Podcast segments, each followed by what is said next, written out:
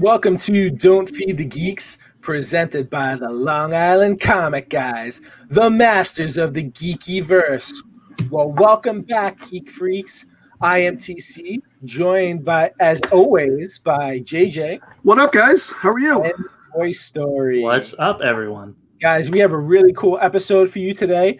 So you will notice that in the Geek Beat, we will not be talking about the Mandalorian because we're going to dedicate the entire closing to the last episode, The Jedi. But we are also talking for our main segment today. Sorry. Uh, little little jump the gun. I was excited.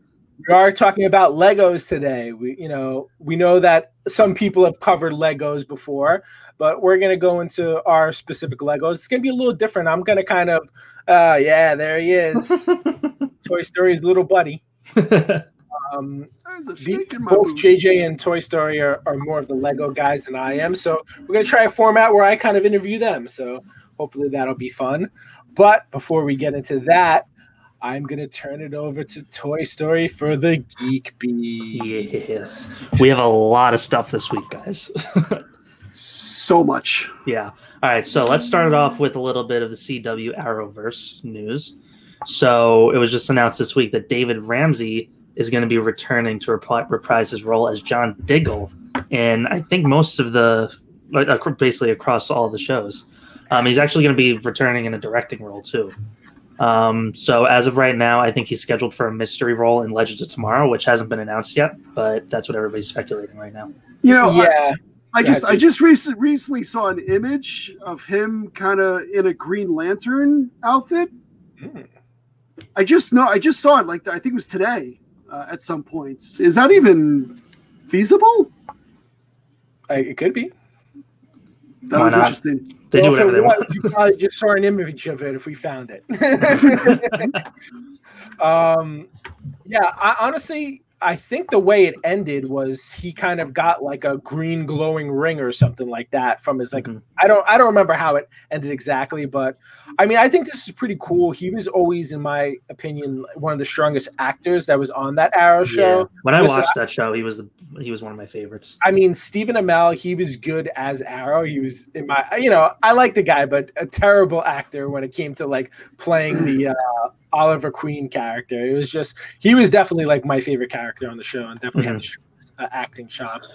I've pretty much given up on all those shows at this point, but Yeah, who knows? Maybe I'll. you went I'll way farther than I did on those. that 'cause like Uh, yeah, moving on. So more TV news. So for Disney Plus, everybody knows Hawkeye's coming out. I don't even know if we can call that TV anymore. Like TV, that's like it's like elevated. you watch television. it on a TV. It's not TV. It's Disney Plus. Yeah. Disney Plus.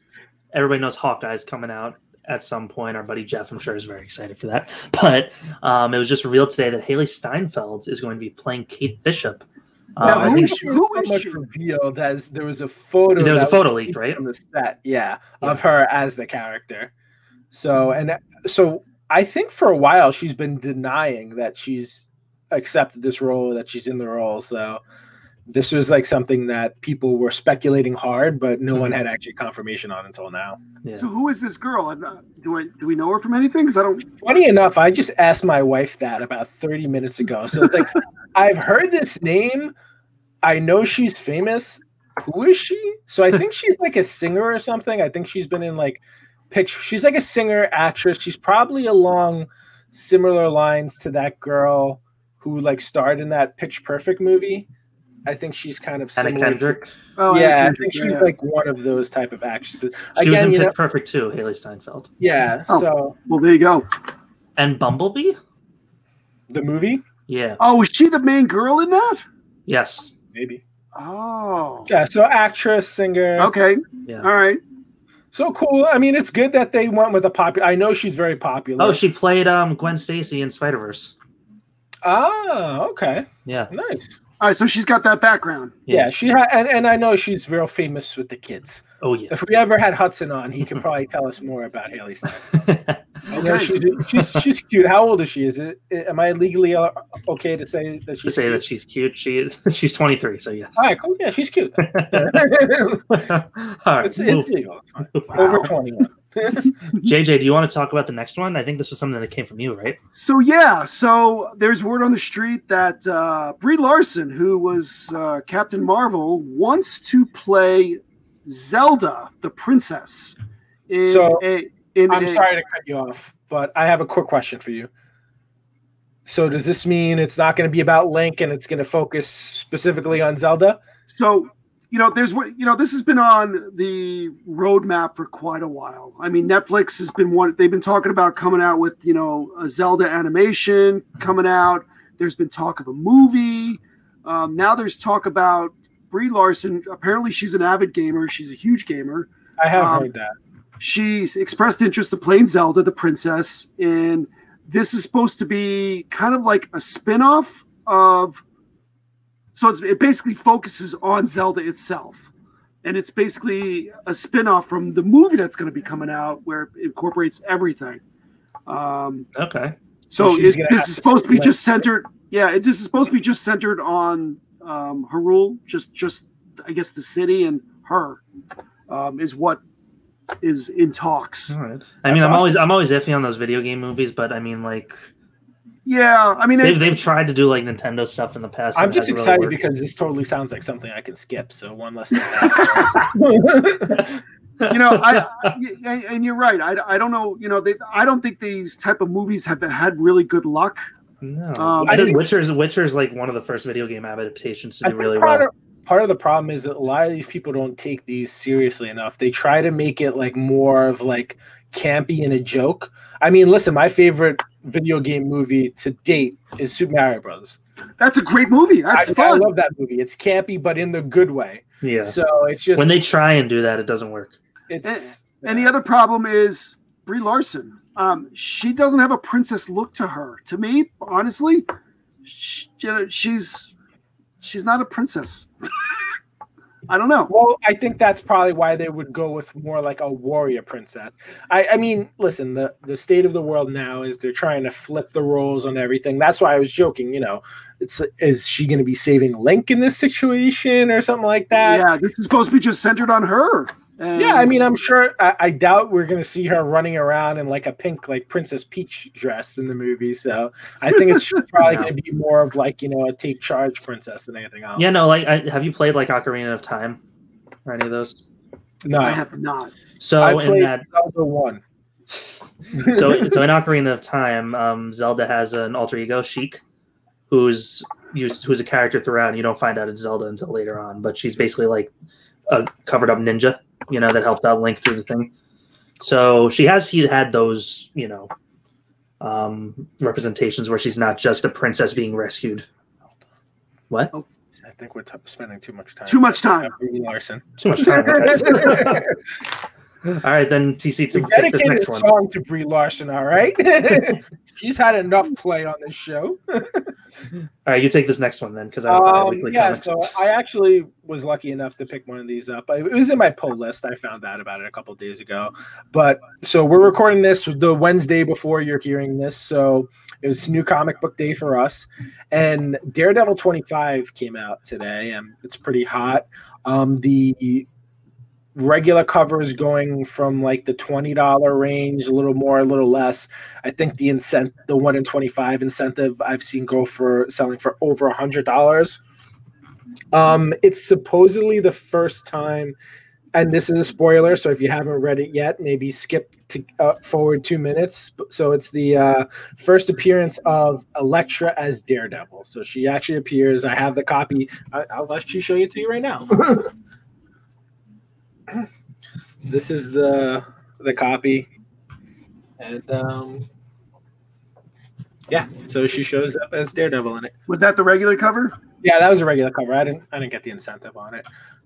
I don't know. They probably had. I'm sure somebody probably went at the best and paid fifty bucks for it. But um, yeah, I forgot to ask if they had like a line or anything. But um, yeah. So another hot book. We'll see how long that lasts. But uh, you know, one of those uh, Two weeks, The, the flippers were after it. of course. I they mean, were. listen, you know, I may hold on to it for a little while, and if it, you know, if it goes up to like, if this version goes up to like a hundred bucks, maybe I'll sell it. But for now, I'm probably gonna hold on to it. nice. Okay.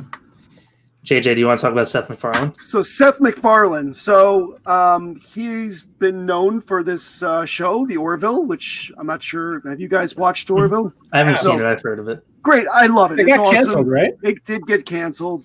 Um, I did like it. I watched it.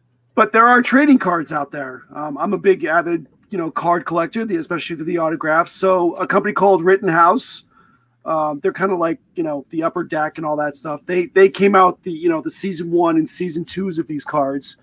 Uh, but what they also did was they came out with an archive autograph edition where it came with um, I think it was it, the box. It was I think two or three hundred dollars, and in the box you got um, 15 packs, and inside of all these 15 packs, you got 17 cards and 15 autograph cards.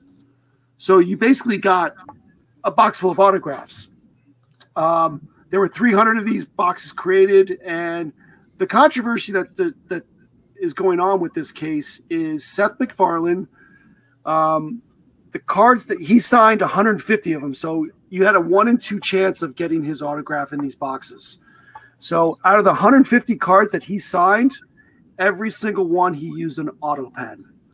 So if you guys don't know what an auto pen is, it's basically a machine that you put you, you know your signature in this machine and it automatically autographs the card. You know, I So how have issues with that. that. So they they started comparing them, um, and we're going to show uh, pictures of this. Uh, you know, uh, we'll have them up. Um, so people started realizing when you know you put these things up on eBay to sell, all the cards started looking the same. These these signatures look exactly the same um, compared to his real autograph. And So, so Ozzy did that on his most recent album. Like he used a pen, and they found out because there was a couple different ones. He used three different variations of the signature, Mhm. so it, it looked like it was a little different. But if you get enough copies, you like stack them. It's Ozzy exactly the same. Comics? Yes, Uh, Ozzy uh, wrote Ozzy, our friend from Best Comics. So you know this this is a huge deal, especially in the autograph world, because you're not Yeah, technically getting crazy. an autograph; you're getting a machine-made autograph, and it's not worth anything. You know, even if they one of these 15 people affected by this. Uh, no, no, I I was going to buy. I was going to buy one of these cases. I was like, because I don't have his autograph, and I wanted his autograph, and then I waited, and then a week later, you know, this started coming out, and thank God, because I would have been pissed. Oh, I would have if, been if, if I would have. So I'm not sure what Rittenhouse. They have confirmed that he did use an auto pen to do this. Um, I'm not sure what they're going to do about it. I, I hope there is some repercussions because So but it's not an autograph then, right? it's not it's not an autograph. just a print. It's like How long can 150 signatures take? They can't take Quick, like quick, and half really, hour. right? Like You know, and uh, you know to be honest you know i like him but you're a scumbag for for for doing that i mean that's your cheating people out who you know pay a lot of money $300 for a case of of you know 15 cards i mean come on you how much money did you get paid to do this I It- do it, like it bothers him, me and I like a lot of his stuff, but he is like a very holier than thou kind of guy sometimes too. And it like sometimes he rubs me the wrong way. You know, Mhm. i'm annoyed about it it really it ticks me off but there you go he's probably not. He's not the first. He won't be the last. No, and you know, there's plenty of people that do it, and you know, as long you know, I'm hoping he does something for the people, you know, for the 150 people that got this card. You know, I hope there's The does company something- shouldn't allow that because it's not an autograph. yeah, but how do they know that? Nah, I They're it. just getting these things and shoving them in. I don't think they're they're not looking at them. Yeah.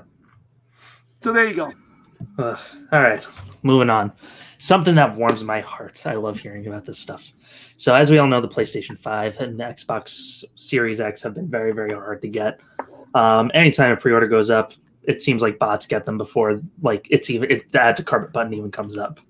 So apparently, this scalping company, and there are companies who do this, um, they were able to secure a thousand orders for a thousand consoles on. They didn't say what retailer site, and then they went and bragged about it on social media. They were basically like, you know, we got these consoles, guys. You know, our bots work. If you snooze, you lose. You guys suck for not getting them. And so the day after that, the retailer canceled all thousand of those orders. That's great. So Well- it's nice to see that they're cracking down a little bit on this. So how are they? I I, I know we're spending a lot of time on this, but how do they do something like that with like aren't they don't they only allow like a certain like address or like location to order these? Are they There's workarounds. There's so many workarounds. and stuff like that? Yeah, so with the bots, you could spoof different emails, different addresses, and stuff. Hmm. Yeah, it's it's it's surprisingly easy to do, and it's a little. It shouldn't be that easy. And, and two more seconds. I'm hearing that um, you know a lot of people that bought this and reselling it are starting to get a little pushback because they can't. They're not selling them Mhm. because nobody wants to pay a thousand dollars for a unit that's costs four hundred dollars, five hundred dollars. Exactly. So you're getting a lot of people who have 20, 30 of these things and they can't sell Yeah. them because nobody's buying them. I think And the problem is too, like that after that first week, if you don't get them sold in that first week, you might as well not buy anymore because Yep. those are the only people who need to have them immediately. Yep. And who are willing to pay that, that much? after the first week, people are gonna wait. Like I, f- I feel like everyone I've seen who doesn't have one already, just like yeah, I don't care. Like six months, I'll get one. Yeah. I I walk into a store and get one, no problem. Like yeah, it's like, as at this point, it's just like Uh, like why do I need it? Like yeah, if I can get it, great. Like I'll get one. Like I probably won't even play mine if I get one till January. At this point, so like why am I going to try and like Yeah. kill myself to get it? Or i would never spend over retail either. Like, No, that's never going to happen. no, I've never done that. I never will. Good. At least they they crack down on someone. Yeah, I hope it continues because those guys are scumbags, just like Mr. MacFarlane. All right, JJ, talk about this. I watched this before and I almost died. So this thing, I, I saw this at the beginning of the week, and I finally watched it. I think yesterday, and I probably watched another twenty or thirty times after that because I think it's just so funny. So, you know, I I don't know the whole backstory on this, but I guess uh, you know Stan Lee did a, a test maybe recording at Yeah. some point in his life, And I and think this is from his sound engineer, right? The guy Yeah, who so- like Aaron Fromm or something. Aaron Fromm. Yeah. So he took this test recording and had somebody create an animation yeah. to go along with this test recording. And basically it's just it's it's Stan Lee going on this fu rant. And all he's saying is the word you know f f f this f you and it's it's hysterical. We're, we'll post the uh we'll Yeah. post the link um to our to to this uh in the comments It's but very eloquent though. Like he he's it's so funny because he's like it really works in every single sentence. you know what i love about it's a too? verb, it's a noun, it's so it's an adjective and it, this is how it's used you know and i love this because whoever drew this you know it looks very disney like and i think it, i think it just it's so perfect It's funny as hell. it's it's top notch it's animation. so funny Yeah. and uh, i'm so happy that you know just to see this and hear it. And that's why i think i've watched it 20 30 times already because it is very funny. But we'll yeah check it out. Check the link out. We'll, we'll, We'll have link it to it. Yeah, that's awesome.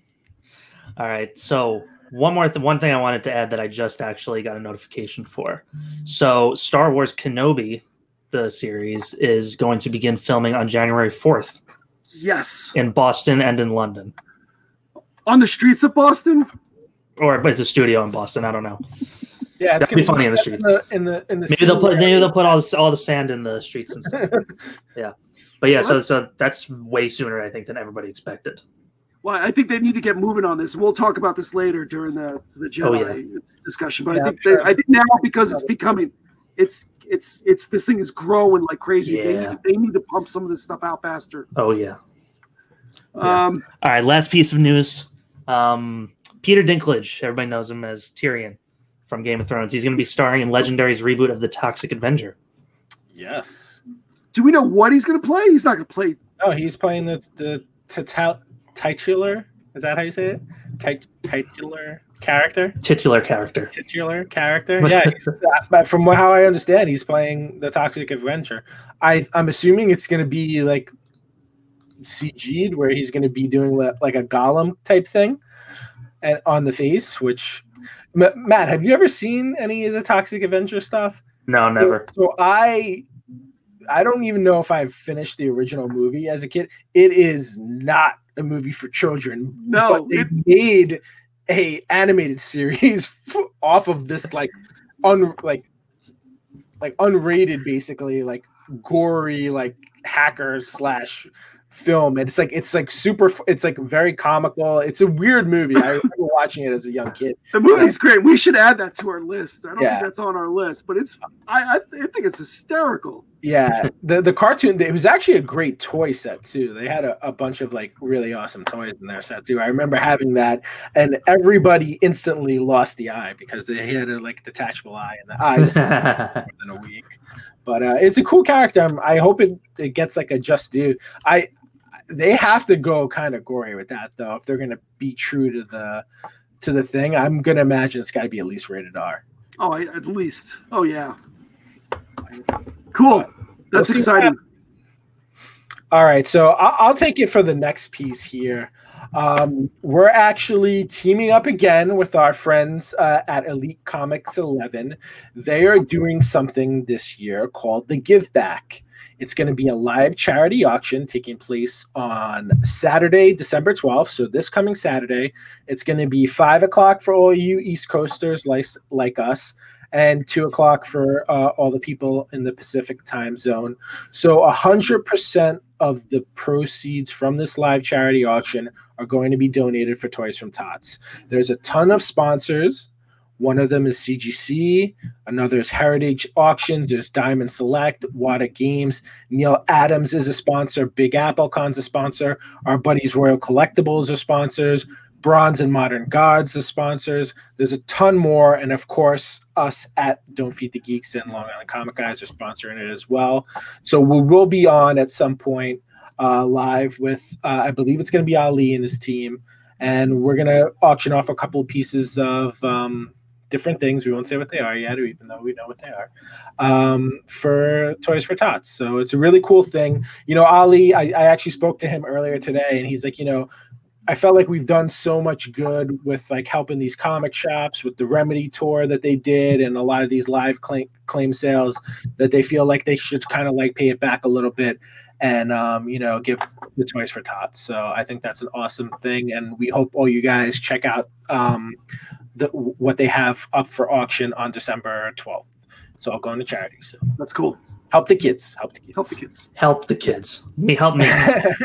not you. Not you. You have enough. You have enough. Yeah. have- All right. So before we jump into our topic, which is the Legos today, I just want to remind everybody as of today, you currently have nine days left to vote for Don't Feed the Geeks podcast uh, on Best of LI. Excuse me one second. you can find us on the Arts and Entertainment subcategory podcast and you can vote for us once a day every day tell your friends tell your mom tell your cousins tell everybody to make sure they vote for us make sure they uh they listen and watch the podcast too uh, we've been doing great um, shout out to oz our last episode cracked over 400 views so whatever Oz- 404. for what's that 404 today. Four. I said over 400. It could have been 490. Let people think it's 490. but um, yeah, we're uh, we're really growing on the video side, so you guys should check that out if you're just listening.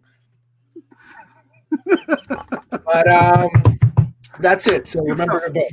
Uh, and on that note, let's get into our topic of the day, which is Legos. So you guys want to talk about Legos? Yeah, we're talking about Legos. Okay. So, since I only had really one Lego set, and I'll feature it here, but it was the Royal Knight 690 castle set from 1995. Really cool. I loved it. The only thing I have left is this uh, Ziploc bag, probably from the 1990s. Of uh, Is that of the actual set? what's that? Is that the Yeah, actual no, set? it's from the Oh, actual that's fine. set. Yeah, I kept all the characters and weapons and stuff like that. And like, Where's the manuals? What's that? Where's the manuals? I don't have the manual. I don't have anything else but this. It all got tossed. My mother was very big about getting rid of toys. Wow. But that's really all I had. So I'm really Were you just not into them as a kid? I was. It was just a lot of other things that I was into. Mm-hmm. So I didn't have a ton of space, and it's not because I had a small room. I had, and you, I don't know if you knew about these, Matt. I had a Fisher Price three in one pool table, air hockey, Oh and yeah, table in my room. yeah. So I didn't have a ton of space for Legos, and I had like a lot of like other action figures and stuff like that.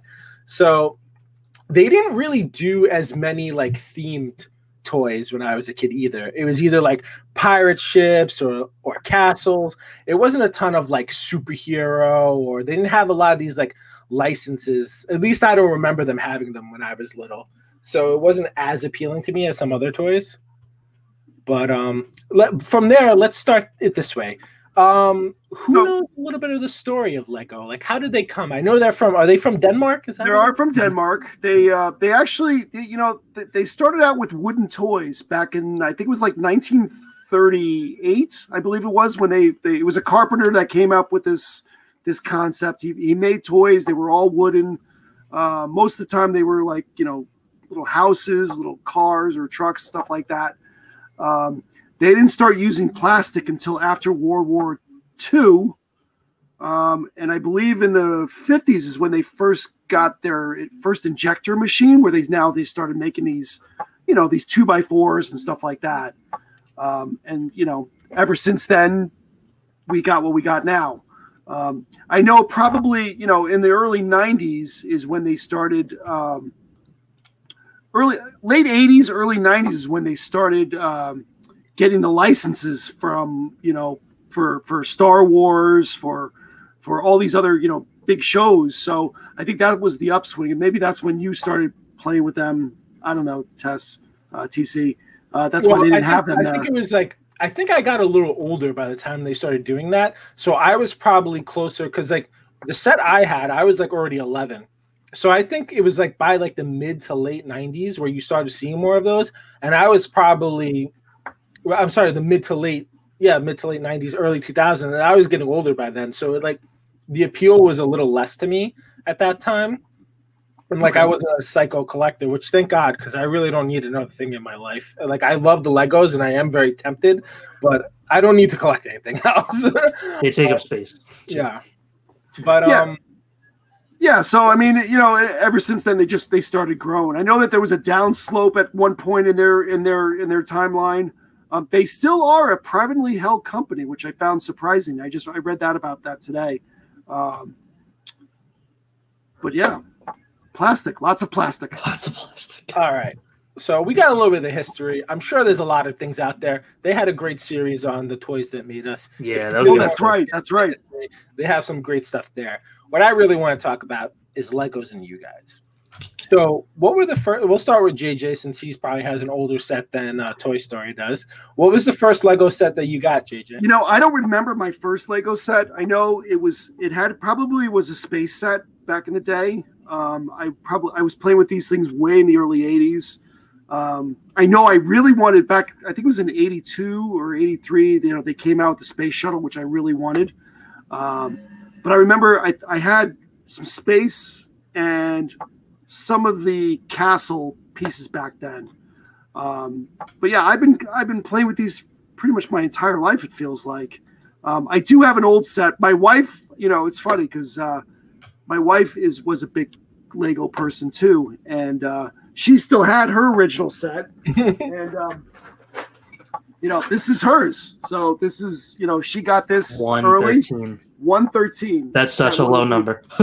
Um, this was probably 1975. I think they're up to like five digits now for the for the SKUs. Yeah, and you know, and and they're still like you know, they're still the same little brick parts. You know, here's an oven, it's it's what's so fun. It's an oven, Um, but like you know, you what what I really loved is, um, you know, I'm gonna take a mini. So you know, these are the typical minifigs that we've got nowadays. You know, there's um, right, this was the minifigs back in their day. yeah, that's crazy. So you know, it's funny when you look at these things. Like you know, this is what I remember. Um, you know, back early then, because this even predates.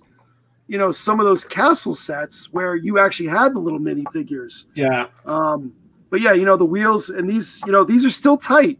You know, there's they still hold, they still grip, which is absolutely amazing. Um, but yeah, th- this is great. This was my wife's, and uh, you know, we still play with it. You know, I I am I I, I fortunately or unfortunately got two little boys, and they're huge, huge Legos, and we'll discuss more. But I've got hundreds of sets and thousands of individual Legos in this house. Um, What, what about you, Toy Story? What was your first set? Lego Life on Mars. Oh, I don't know if you guys have you. Did you hear those, Jim? I knew it. Yep. Yeah, See it right here. you're, you're looking at it. Yeah. Yeah, so that little that little alien minifigure was one of my was the ones that came with it. Um, so the set I had was exactly the one that we're showing. So it was like these two. I don't know what they were. It didn't really make a whole lot of sense, but you would put the alien in at the end of the tube and then hit the suction cup thing that you see in the back, and it would suck the alien through the tube into the little structure over there. But it was awesome. It was so much fun. Okay. yeah, it's w- weird, totally weird. So, what is it that about Legos that you guys find appealing? What's like what makes it a cool toy or like a cool collectible? Or You know, i- it's you can build anything. Like literally, you can build anything if as long as you have the parts and mm-hmm. you know you can create these worlds and you know nowadays with these you know with with the Legos that we have now, I mean they've you can create a whole entire city. And you know they've got bookstores and gas stations and all this other stuff and it's it's it's especially for a kid, a little kid, uh, Mm. you know, being able to create the city. I mean, I, I mean, look at the movies we have. We have movies. We have Lego movies Yeah. and it's just like that mentality where you know you can build these cities and act out different scenes you can take you know a, a- a giant um, you know hulk buster and smash the city apart and then put it back together again Yeah. Which is fantastic you know and I, it's fun to watch my little boys play they'll they'll you know there's no manuals you know they just we've got thousands of it and they'll they'll just put something together and they'll fly it around or crash it it's great that was one of the fun things I remember. Like I made like I probably had other like smaller random sets. Like just kind of like building something on your own is really fun too. Yeah. So, so for you, JJ, it's like kind of like cross generational to and fun Yeah. to play. I mean, I I don't. My daughter's definitely not there yet, but like I I would love to like get into Legos with her at some point, and that'll probably be the the next generation where I start to have too many of those. and, and- and, you know, don't get me wrong. The problem is, I, I'm, I, I mean, from what I've got, you know, I mean, this is just some of it. You know, not this is not even this is not even a quarter of it.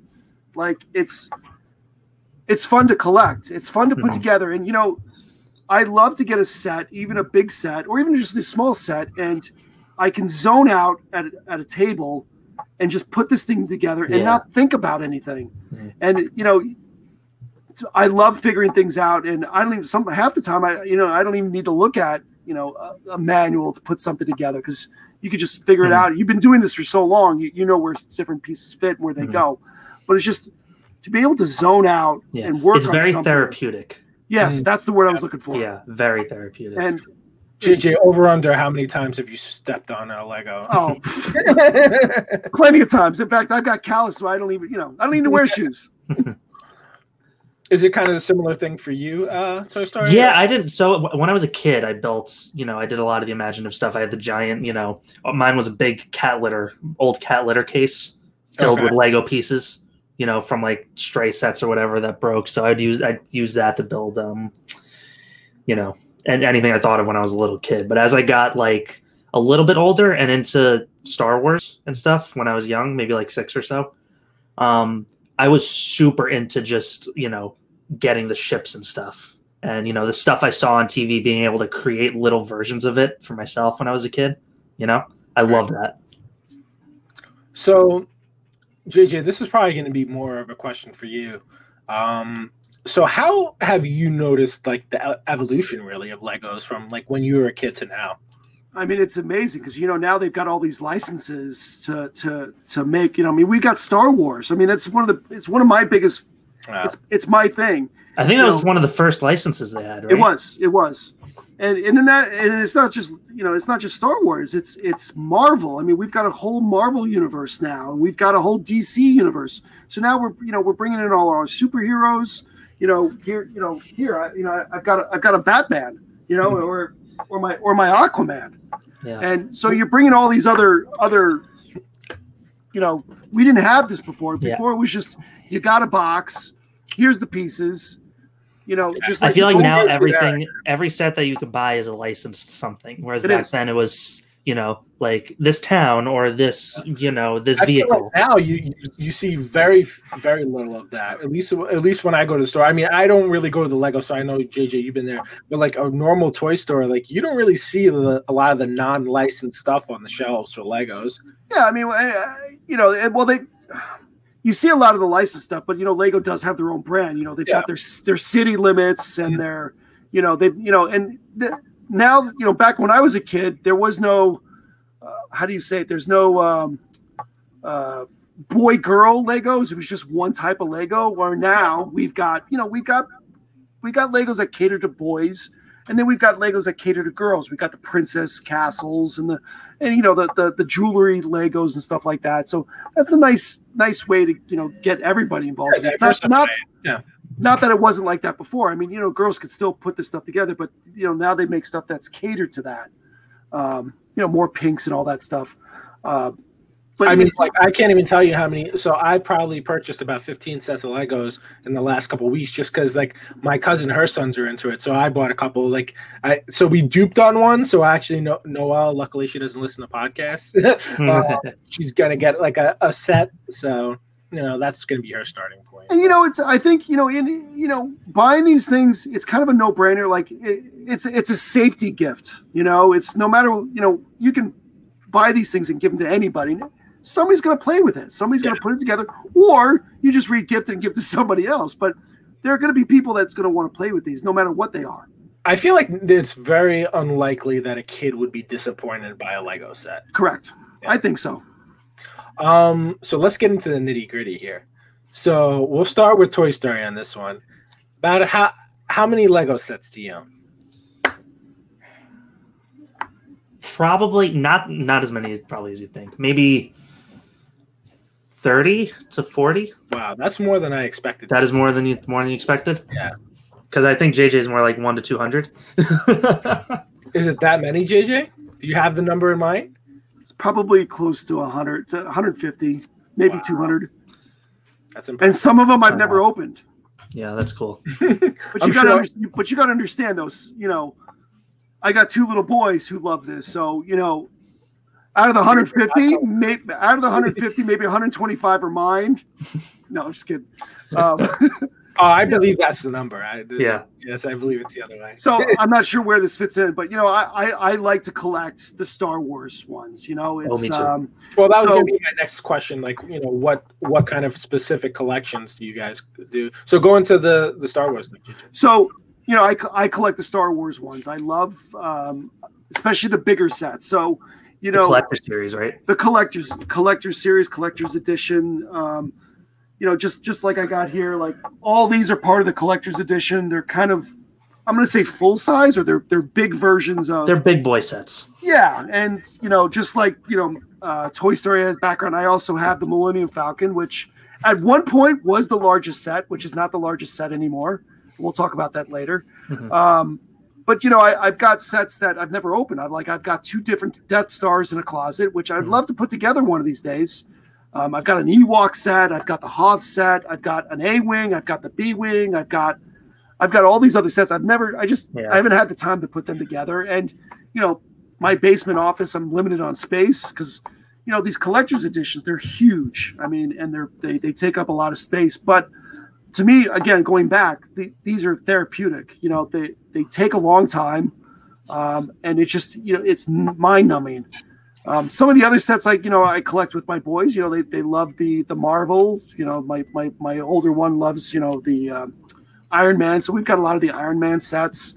Um, I've probably got about thirty or forty in a closet over here of Marvel and DC that I haven't even opened either. You know, um, they're they're kind of like, and they don't listen to podcasts, but you know, they were they were ones we bought at Toys R Us before they won out, and they were they were future gifts. So we have a closet. That's a good full- idea.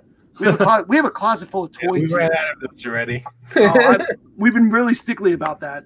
Um, but you know, we still have a lot in there. I've I've got this big, giant, huge um, digging machine. It's their digger. It's huge. It's and again, that was something because it was large. I like building the larger sets, and eventually that would be a gift for one of the boys that I'll put together.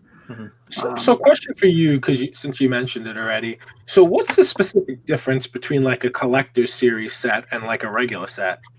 I think it's just the, the size of it, and it's The intricacy. Yeah, also. it's they're a little tougher to put together. They're not made. They're not made for a. They're not made for a seven-year-old kid to put together. Even though a seven-year-old could probably put together put it together, they're more for an older person like myself and and Toy Story. So You it's almost like comparable to like a model set, right? Yeah. Yeah. Yep. And you know, and some of you know, and s- most of the collector's edition they do they do retire these. So after a while, you know, they stop selling, they stop making them, so they're gone. So Dude, you know, these, these some of these things perform better than stocks. These sets. Yeah, so I, I I do have a set. Um, I forget the number on it, but it's the original Star Destroyer that came out. I'm going to say about 15, 16 years ago. Those were like 2005 ish, I think. Yeah, so I know I paid 4.99 for it. I actually got it as a gift, um, and it's probably a two or three thousand dollar set right now. Um, Wow. I've never fully put it together because it's large. It's huge. I mean, it's it's a big set.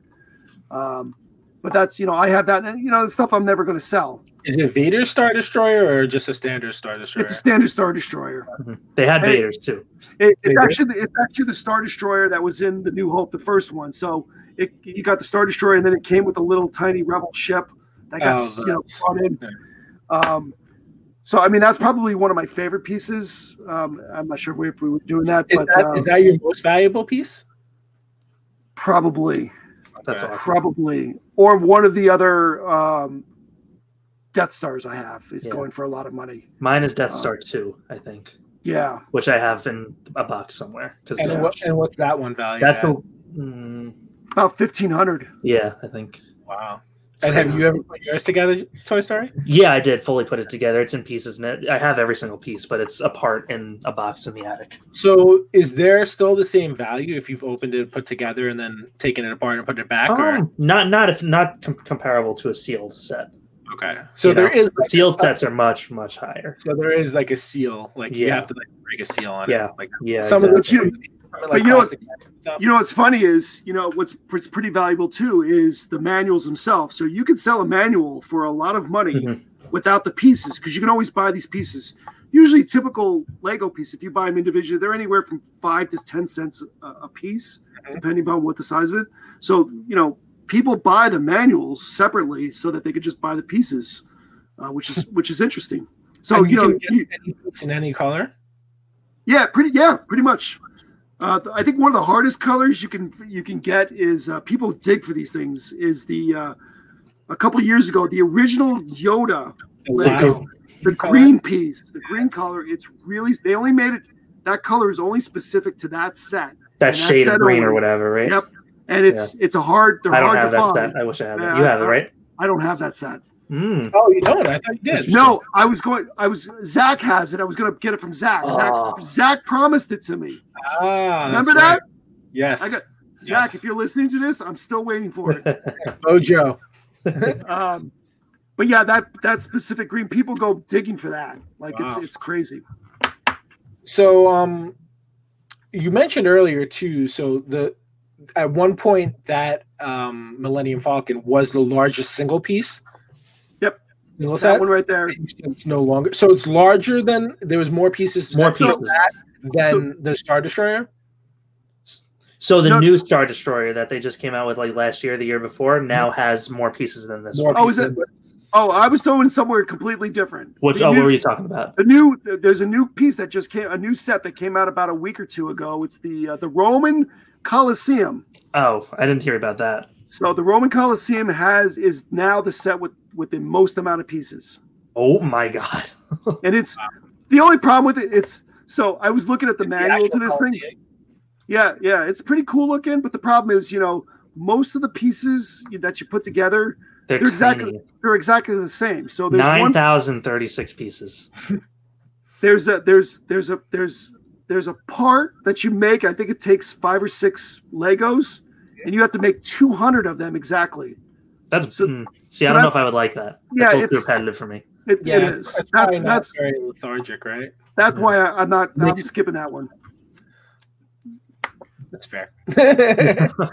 um, I just I like the interesting builds. You know, I don't like rep- repetition. So like certain things, like, Like I remember when I was when I was building the X-wing, um, when you had to build four, that X-wing you have in your hands, building four of the exact same wing. You know, stuff like that. This is that cool. can get a little old sometimes. Uh, you know, this is great because you the you know the wings Yeah, yeah, move. So this this is Red Five. This is Luke Skywalker's um, Red Five, and I bought this. Uh, the you know, so Lego had a an event at Times Square. I don't know, five or six years ago, where uh, they actually built a full size of one of these in Legos, a one on one full size. It was huge That's awesome. and it was in the middle of Times Square, and they and Toys R Us, I guess, was sponsoring it, and the deal was that day and that day only. If you bought Red Five, uh, the first thousand people to buy this got a special minifig, and this is Yoda that put up a says better photo of him. Yep. Nice. that says New York I Heart. So there's only a thousand of these things out in the world, um, and then that's it. So this is probably my most valuable minifigure. So let's Um, talk right about now. that. So so what that's that's like what like a three hundred dollar figure, right? Uh, three to five hundred. Yeah. Mine is still in the bag. I didn't take it out of the bag, so hopefully it might be worth more. Yeah. There are versions of this, you know, that was given out at the New York Toy Fair that year, and it came in a little set. But again, that was a small number. Um, so yeah, and then there any differentiation between that one and the other it's, one? the- it's the same one. It just comes with it comes in this weird set.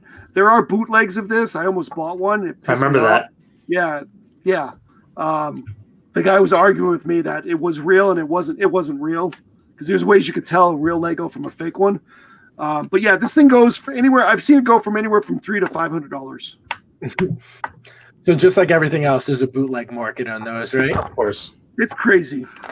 Um, but God, No, I was gonna say. So like, how many actual single figures are worth? Like, what are like aside from that one? What are some of the other like s- You know- actual like character figures that are worth a lot of money? you know, there's there's there there's a lot of them. I mean, there's there's um, uh, there's a C three PO that's gold. Yeah, the, the Um, actual like shiny gold one, right? Whoop, sorry. My, my print job is done. No, I mean an actual solid gold Lego C3PO. Oh, that Lego did a contest a few years ago. They only made I think two or three of these things, and you know you won this thing. That's pretty valuable because there's not many the of them. most valuable one? Probably, probably. It like Um, probably like ten grand? Well, it's solid gold. It's a it's a little minifig. Um, I mean, there's it, it all depends. There's there's quite a few. Um, I know I have this. I also have I have a chrome I bought at Rhode Island Comic Con. A chrome Darth Vader, which is pretty was pretty expensive. Um, I think that's up to like two three hundred dollars itself. Oh wow! Um, So then- the gold C3PO in the bag sells for like six to seven hundred dollars. that's the reg. That's the plastic one. Oh, it, it, yeah, Yeah. it's No, like the said- one of 10,000 one. you said there's yeah. a solid gold one. Yeah. Yeah. so this is this is just the plastic one, eight Plastic. I have I have one of those. I have one of those in the So bag that still. you said eight hundred, Matt, for that one. eight eight hundred. Wow, so you have that. So that's probably your most expensive one then. Probably. I didn't realize it was up that much. I, I knew at one time it was like two or three because there was only 10,000 of those. Matt, do you have any like valuable like single character ones? Not super. I have a couple of rare ones. So when okay, so you guys want to see my first ever eBay purchase? Okay. Ever. This guy Oh, Greedo. Greedo? Cool. In like 2004, 2005, when I started getting into the Star Wars sets, I bought all the Episode Three sets when those came out, and then after I built them all, my favorite pastime was going on eBay and looking at all the 1999 sets, like from the original trilogy that they did. So I tried to track down everything I could. On eBay when you were eleven. Oh yes, I, I, I didn't have my own account, but I, I, I asked them to buy stuff for me. Very often. that was during the days where you had to write a check to send to eBay. or money order. yeah. So I got a lot of those like 1999, 2000 sets off of eBay when I was a kid. Um, every year for like Christmas and birthday, I'd be like, "Mom, can you just order me this." I send eBay links, you know, just give me this used set. So I have now. like, what's that? That's what I do now. So I have like the original Emperor with the yellow face. That's, That's a good one. You know, I have this one's actually pretty rare. Count this is Count the original Count Dooku, where he has the curved lightsaber hilt, Yep. Ah, which was very very scarce at the time. So the original is probably a lot more than the one now. I can't get Um, I can't get to my good ones. They're like Yeah. behind boxes. Yeah, this is Qui Gon with the special uh, hairpiece. oh my you know, with the ponytail.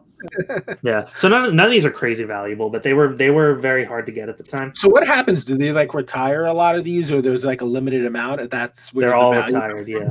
And a lot of them a lot of them you can only get in these sets, you know. Yep. Um and you Yeah, know like Greedo was only this this version of Greedo was only available in the original Mos Eisley set. right. So he was I think he's he was pretty hard to get back in the day.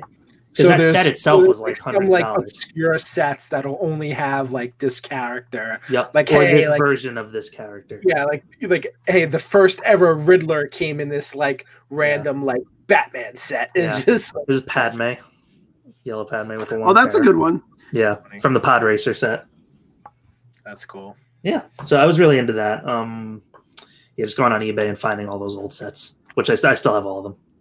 I, I love collecting just the minifigs if they're fun. Yeah. Um, I, And I, they don't take up space. They don't. And I, I probably got about four thousand different minifigs. You know, um, I tried at one time. I, I wanted to buy all the stormtroopers, so I have probably I've got a um, a big I don't know what is it, eighteen by eighteen Lego, you know, scenery uh, deck, and I've got them all on there. But I, you know, I've I wanted to collect as many you know stormtroopers as I could find and just have them up in rows all over the place. That's funny. Um, and that's what's you know, and that's what I love about Lego. You know, I think they realized the market people love the, the, the minifigs, so they started you know selling just little packets of blind mini bags of uh, of of minifigs, and you know you never know what you get. But I I, I kind of like I have a s- stupid.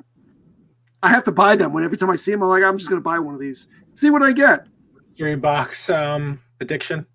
Yeah, So you mentioned that like X-wing, that like life-size X-wing. Is that the largest Lego creation they've ever made? I believe so. It was yeah. Wow. It was the only one. I've never seen anything else full size like that. It was impressive. I got I got to dig out pictures of that, but it's it was sitting in the middle of Times Square. It was huge, It It is a was- Lego X Wing, and it's freaking massive. and it's Oh my it's God. it's life size.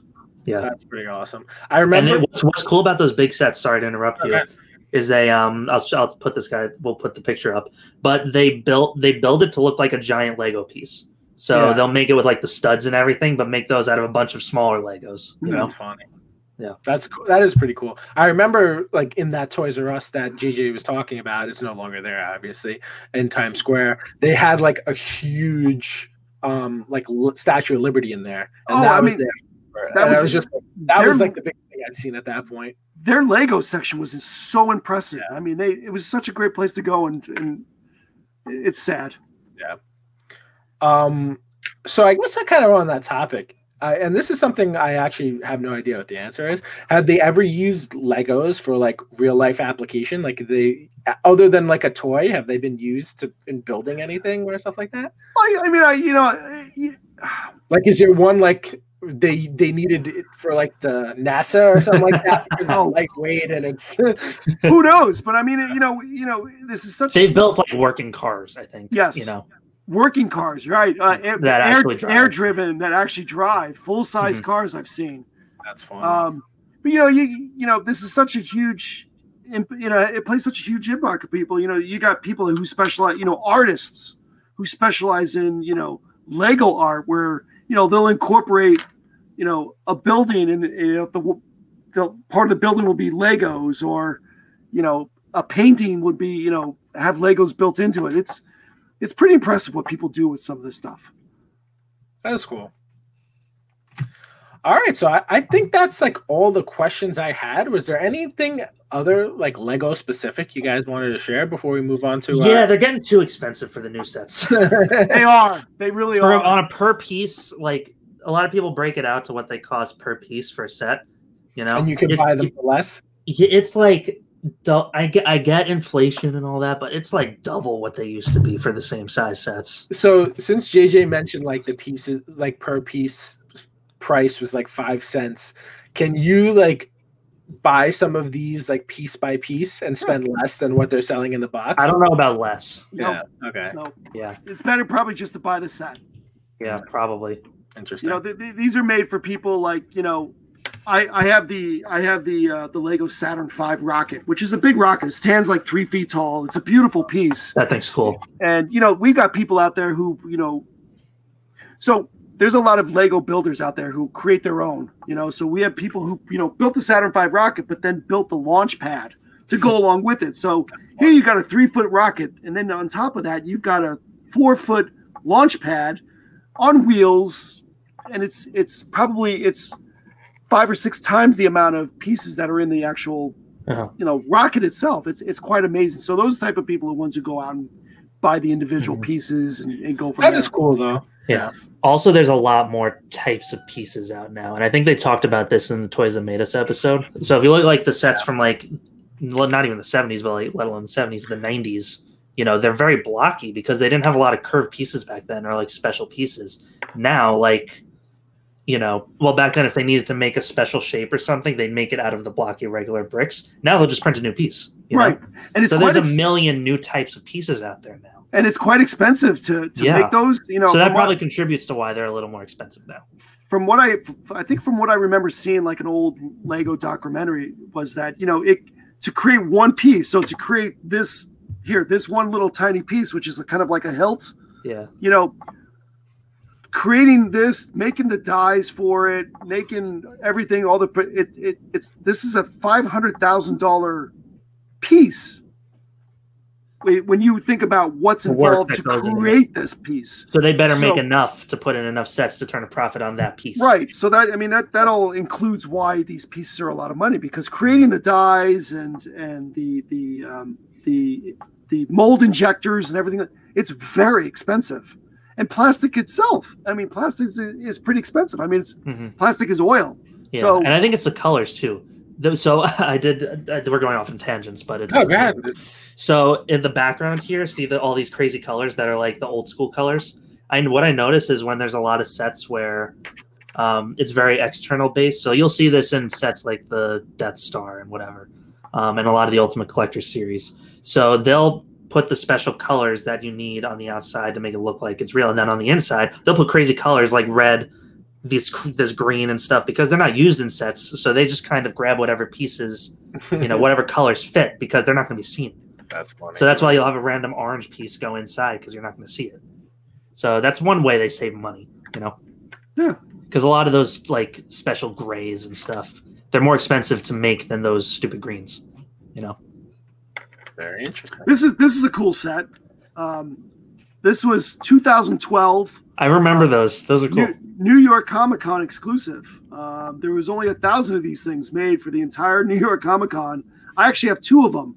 Um, they were they only allowed you to get one, you know, one ticket to buy one. Um, I got one, and then I think like a day later, I found one of the tickets on the floor. Somebody dropped it, so I was like, I'm going to pick this up, and I got myself another one. Uh, but this is JJ. What's that? I said What? thief JJ. I don't know who dropped it. I picked it up. um, but yeah, this is still sealed. I've never opened this, but this is number two ten of a thousand. Uh, Matt, this were you pretty. telling me the other day about how you dropped the ticket for that at the New York Comic Con? Well, it's too late now. The, the, the uh, statute of limitations is gone. Uh, but yeah, this is a pretty cool piece. This these this goes for a lot of money on eBay itself too. Um, but yeah, the, a lot of the uh, you know New York, San Diego Comic Con exclusives they go for a lot of money. yeah. It's a fun stuff. Well, I hope people enjoyed this. Uh, something a little different. We haven't done um, something kind of like away from Toys, comics for yeah. a while. So um, hit us up if you guys have any other questions. Do you have any comments? If we're wrong about anything, let us know. Tell us what your favorite is. What's Yeah. your favorite set? I'd like to know what people's favorite set is. What should we look into? I'm Star Wars. Maybe I like something else. Um, all right, so you guys want to close this out? Uh, talk about some a little show going on. yes, uh, I do. Plus program. So by the time this this is out, there'll be another episode out, uh, which we haven't seen yet. Yes. But to be clear, we're talking about Chapter Thirteen, the Jedi. and I'm almost positive that the episode that just came out is probably a filler episode. So no worries. so right away. I mean, they've already said that this ne- next episode Friday is only going to be 32 minutes long.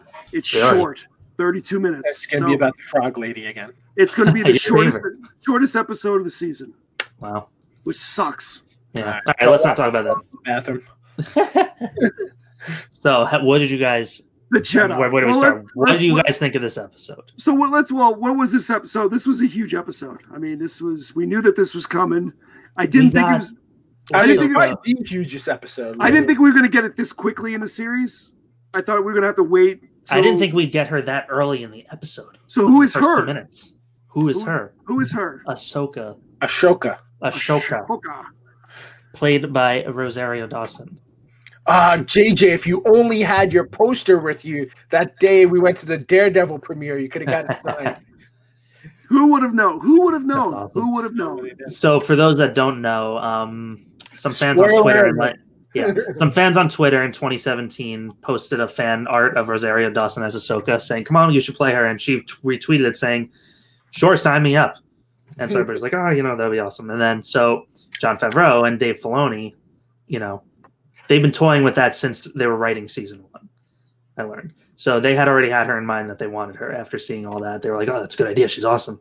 So this has all been, you know, in the works for a while. So now she's finally here. With that being said, before we go into this any further, Mm-hmm. I hope they've seen all this Sebastian Stan as young Luke Skywalker or whatever, because He looks want good. I want that to happen now. Yeah. Like, listen, he's close enough. I was just like, honestly, we need Luke Skywalker back. Yeah. We want to see him like doing awesome stuff. Yeah. Those original series, they didn't really have the technology and the acrobatics to really. I want to see him really like f stuff up. All right. yeah. all right, but continue. Yeah, but no, the way she I she was introduced th- this episode hit the ground running. So it was directed, written and directed by Dave Filoni. Yep. Um, for those that don't know, the mastermind behind Clone Wars and Rebels, uh, direct apprentice to George Lucas. Um, yeah, so Sh- Ahsoka was in it from right in the first two minutes. She was introduced, which I thought was awesome. They didn't waste any time. And that's what I loved about this because you hmm. know typically The episode when, was about her. when- yeah, but Yeah. when they when they do stuff like this, typically on a show, I mean, they usually wait till you know they they wait till usually they'll have a teaser episode like right before you know the ending of one show and to bring Like her a cameo. Yeah. Mm-hmm. This one, it or they'll wait to an end, you know, wait to an end or mid end it. But this one, it, right away. I mean, that was the first thing you saw was her and her white lightsabers, and Yeah. I was floored. Like I I, love that about the episode that it just went straight into her. Like you didn't like Yeah. you don't have to like hang. You're hanging on pins and needles the whole time. how many times did you guys watch it? Twice. Wow. she was awesome, but she like she you could tell she studied the like I know I know you haven't watched you haven't watched too much of the cartoon, right, TC? But you watched Rebels? I've watched the Rebels. Yeah. yeah. I, I at this point I'm only like not watching Clone Wars just to as like a pain point to you. yeah, I know that. Uh, but I, I, I think at this point I'll eventually watch them. yeah.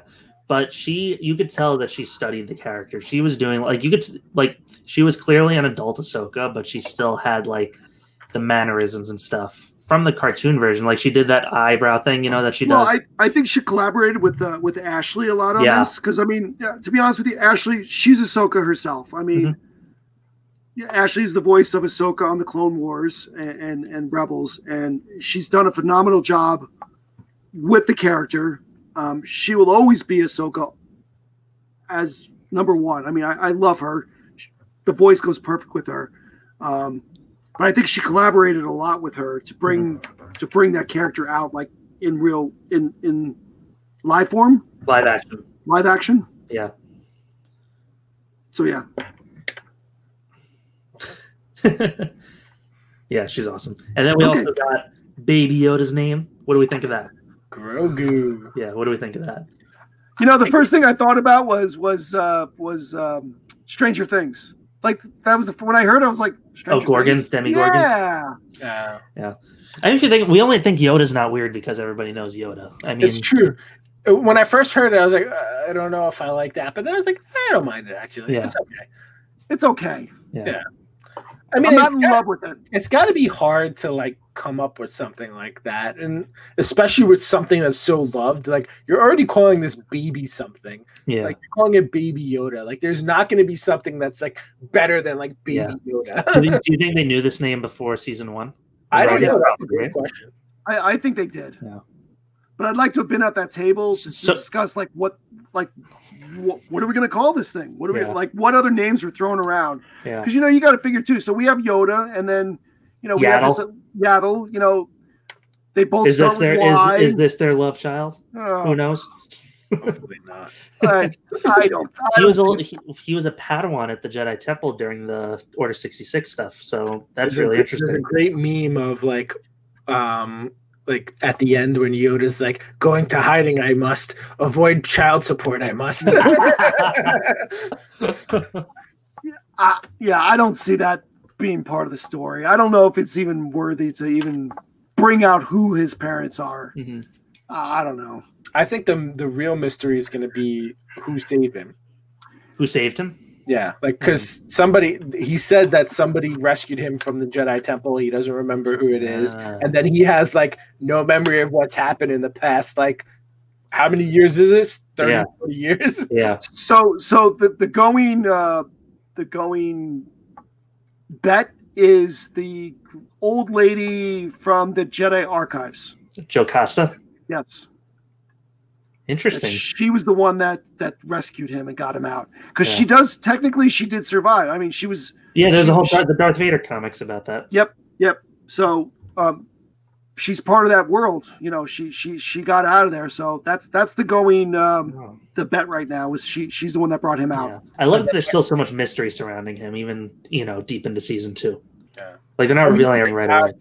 I, I get I get so I've gotten caught but I've gotten scared twice already from these jerks on social media who keep saying that first it was what's his name broke his back the guy who's playing the Mandalorian and then someone else is like Oh, Jon Favreau broke his back. Like, what are you talking about? I saw that carrying the whole saga, right? From carrying the Star Wars franchise. It's like you jerks, Yeah. stop it. I'm getting nervous.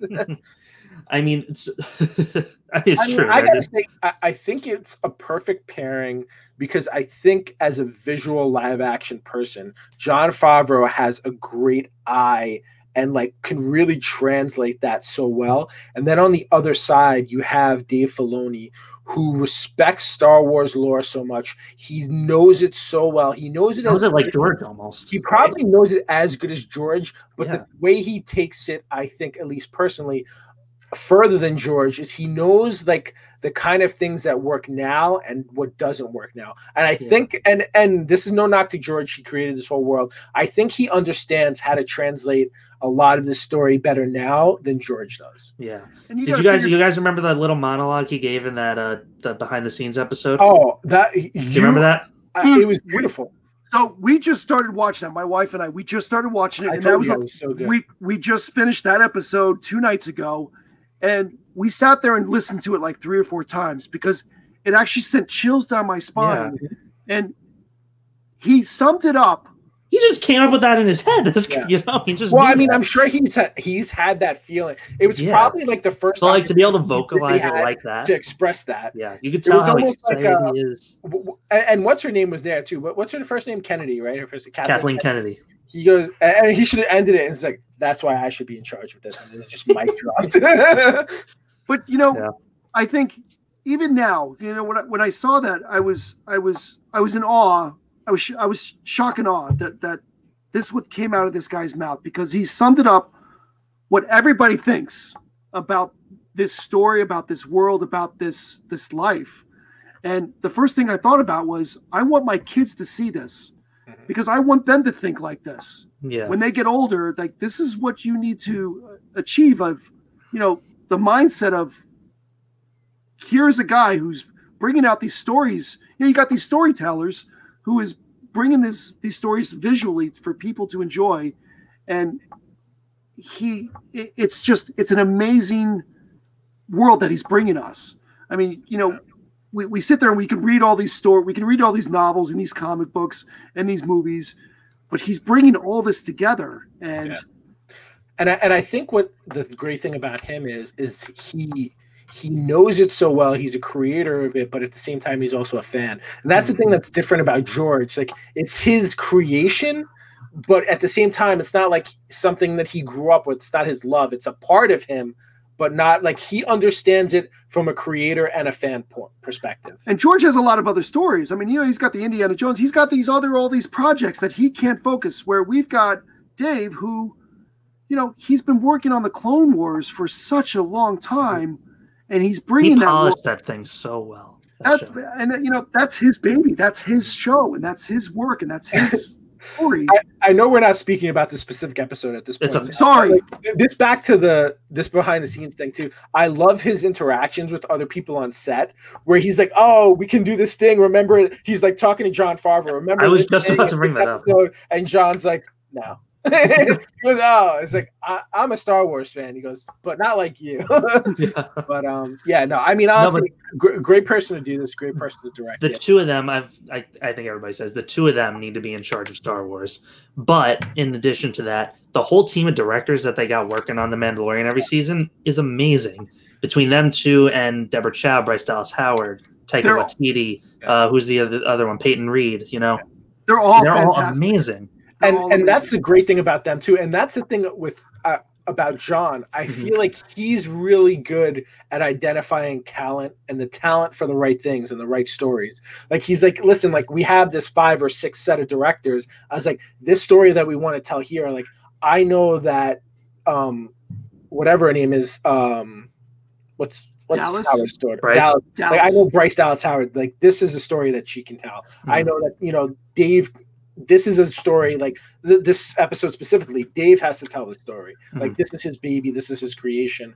You know, Dave has to tell the story. Like he's the right one to tell the story. And then the same thing for the other guys. Like you know, with different actions, everyone has like their specialties, and they're they're really good at like maneuvering the season too because like if you think about this show it's like every episode's really like its own movie and it has a different flavor and a different you know theme going on in each episode i mean listen i i cracked at it you know i made cracks at it earlier but the the episode where he's you know struck on that stranded on that planet with the frog lady it has its own like you know theme going on that's mm-hmm. different from like the last episode or the episode after that It keeps it fresh. Yeah. All right, so let's let's bring it back to this mm-hmm. episode. Mm-hmm. So this was a huge episode. We had a lot of we had a lot of famous actors in this. I'm not sure if you guys really know that. I mean, when I say famous, I mean they've been on other shows and shows that we like I grew up with.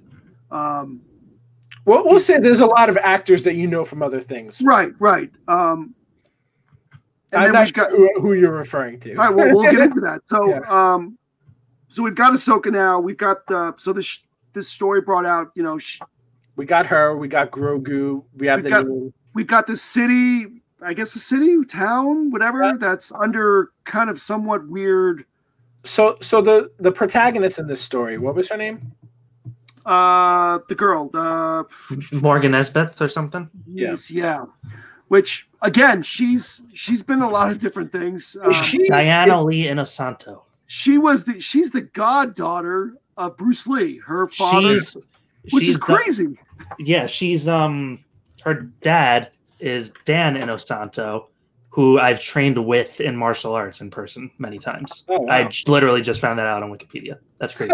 That's funny. Yeah, he was he was the trainer for Bruce Lee. And That's Bruce, crazy. And was she, like- He's like one of her his understudies, right? Like his Yeah. she was. And she's she's a huge martial artist, which Mhm. craziness. So Um, was she was her character in Clone Wars or or Rebels or anything? She didn't appear previously, right?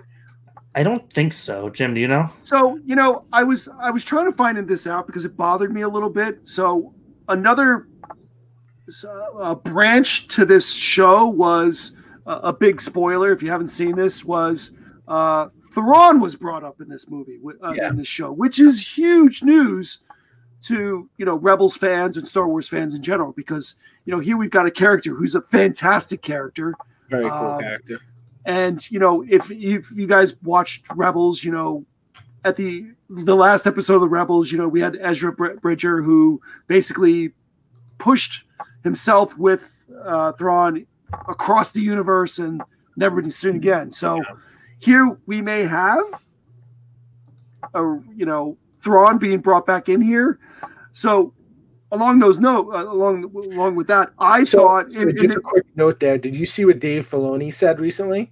What? no, He said, "All I'm gonna say is it's possible, it's possible that this episode happened before the eh, before the finale of Rebels."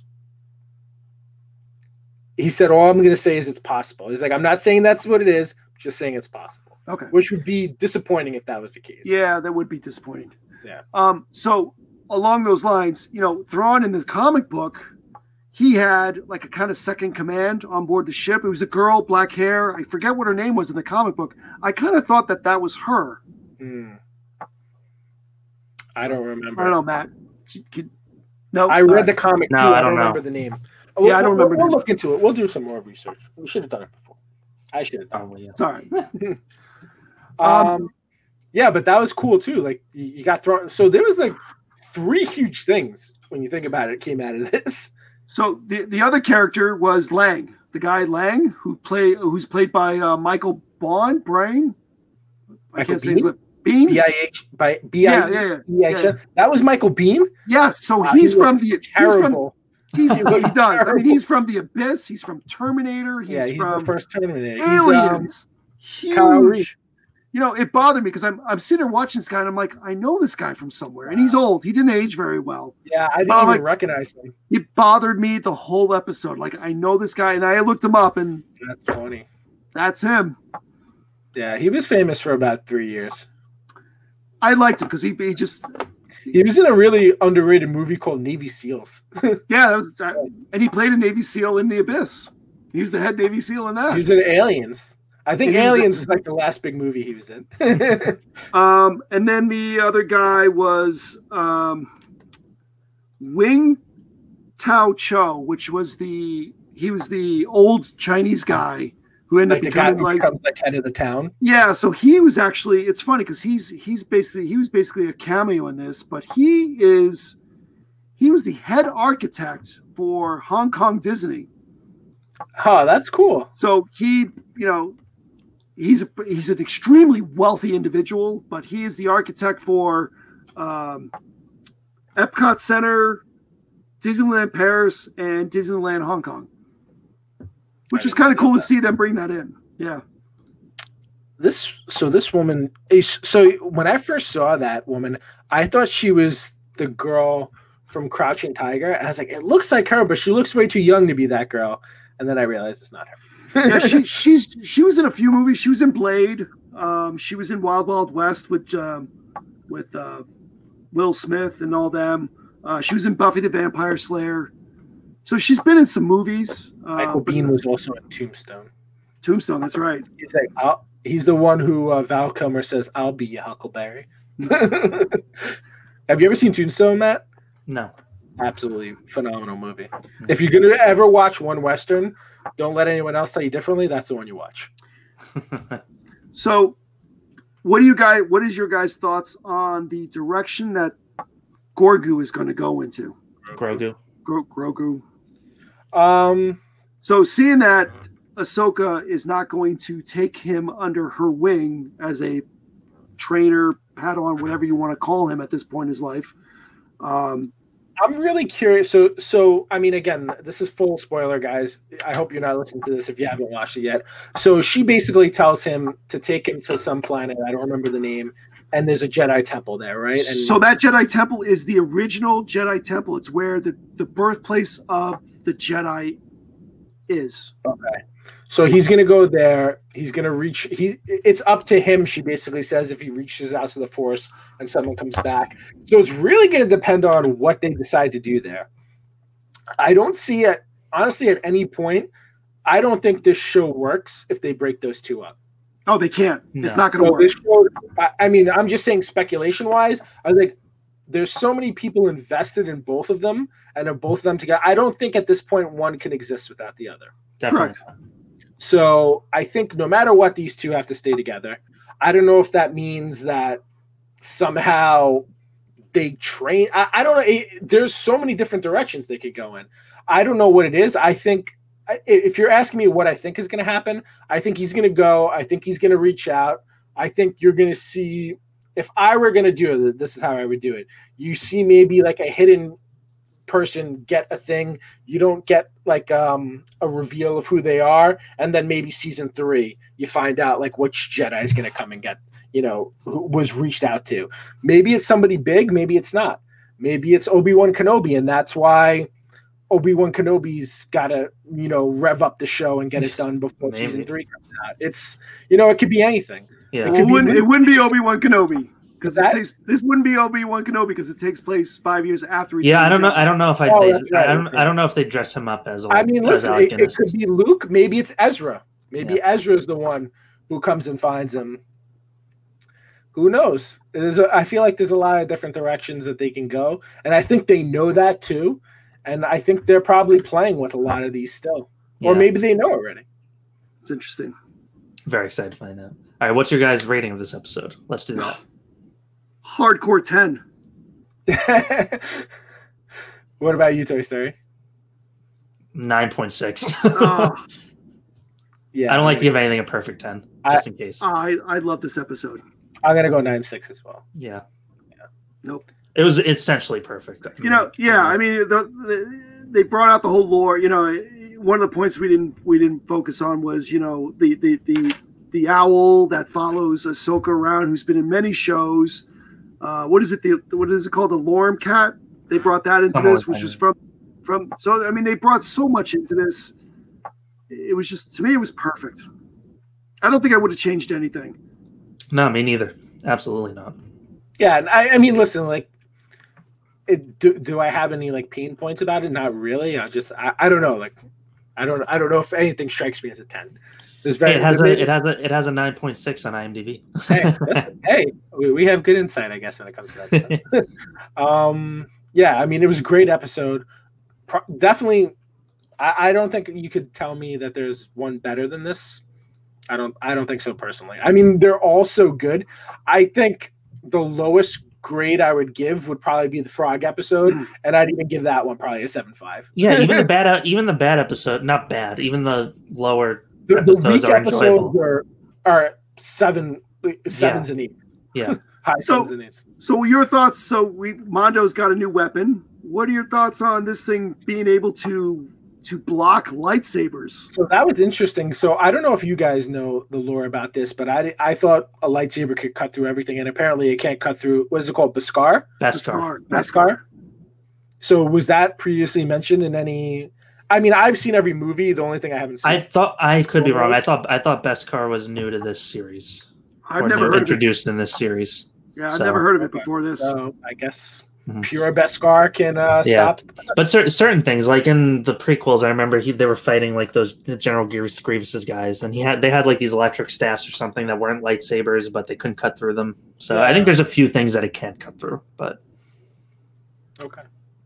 It's, cool, it's a pretty cool spear cool. or staff Yeah. or whatever he's got. It's cool. It's, I feel like it's another weapon he'll have to learn how to use. Listen, I think it, the fact that we had a Jedi like within a series, it's awesome. I mean, the way they used her, the the double lightsaber thing. Like, listen, like I've seen a little bit of her in the you know in the animated stuff. The best being the duel that she has with um Ventress. In Oh. um in that uh, in the Rebels that I've seen. Again, I haven't seen the the Clone War stuff. Um Yeah, I love her battles with Ventress. They were just those are really cool. Yeah. I mean, there's there's um there's other some somebody did like some fan art thing where where they where she meets up with Luke and she's like, "Oh my God, you're Luke Skywalker," and she's like, she's like, "I'm so sorry, your father turned," and like he tells her like, "No," at the end he came back to the light, and she like breaks down and cries. So it's like, you know, it, it- it's it's such there's so much po- there's so many possibilities, and Yeah. I feel like you know they're they're really smart about bringing the right ones to light. Again, because you know, you know the thing about Dave Filoni is too he listens. He listens to the fans. He does. knows what the fans want. He's like, "Hey, that's actually a great idea. I want that too." Yeah. so it's you know, I'd love to see all this stuff come true. I hope we get Sebastian Stan. I want to see Luke Skywalker. It's like I don't care if it's not Mark Hamill. Mark Hamill already signed off on this guy. So Yeah. it's like, listen, if you want Mark Hamill to voice it over and have him be the character, take it. I'll take it. Whatever you want to give me, I'll take it. but Cool. Bring Well- bring him in as the Joker. I don't care. Did you did you see he was uh because he was a little peeved I think that they didn't cast him in uh, the Lego Star Wars Holiday Special. Who was uh, Mark Hamill. Did they not 'Cause he didn't ask him? he was he was like reasons why I didn't I didn't uh, voice Luke in this because I didn't want to tarnish the perfect reputation of the original and also they didn't ask me.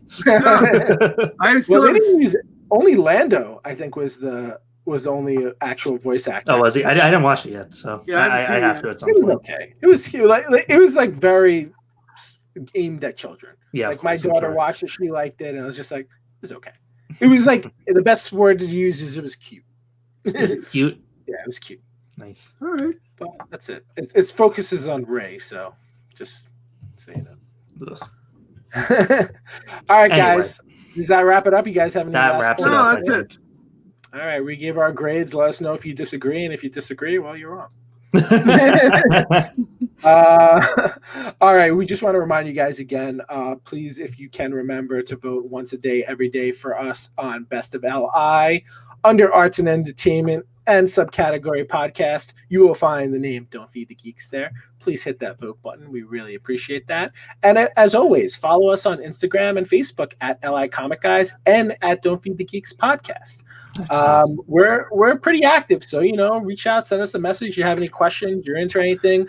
If you want to um, share the show with others, we'd love that. If you know, if you have suggestions for future episodes, we're open to that too. If you want to be on the show, if you're a writer, creator, artist, let us know. You know, we can. We're always looking for new people. Maybe work something out.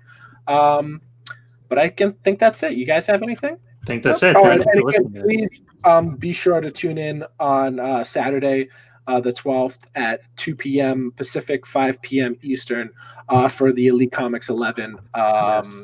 charity event, the Give Back. Yes, amazing. That's all I got. Awesome. All right. All right. Well, until next time, remember. Don't geeks!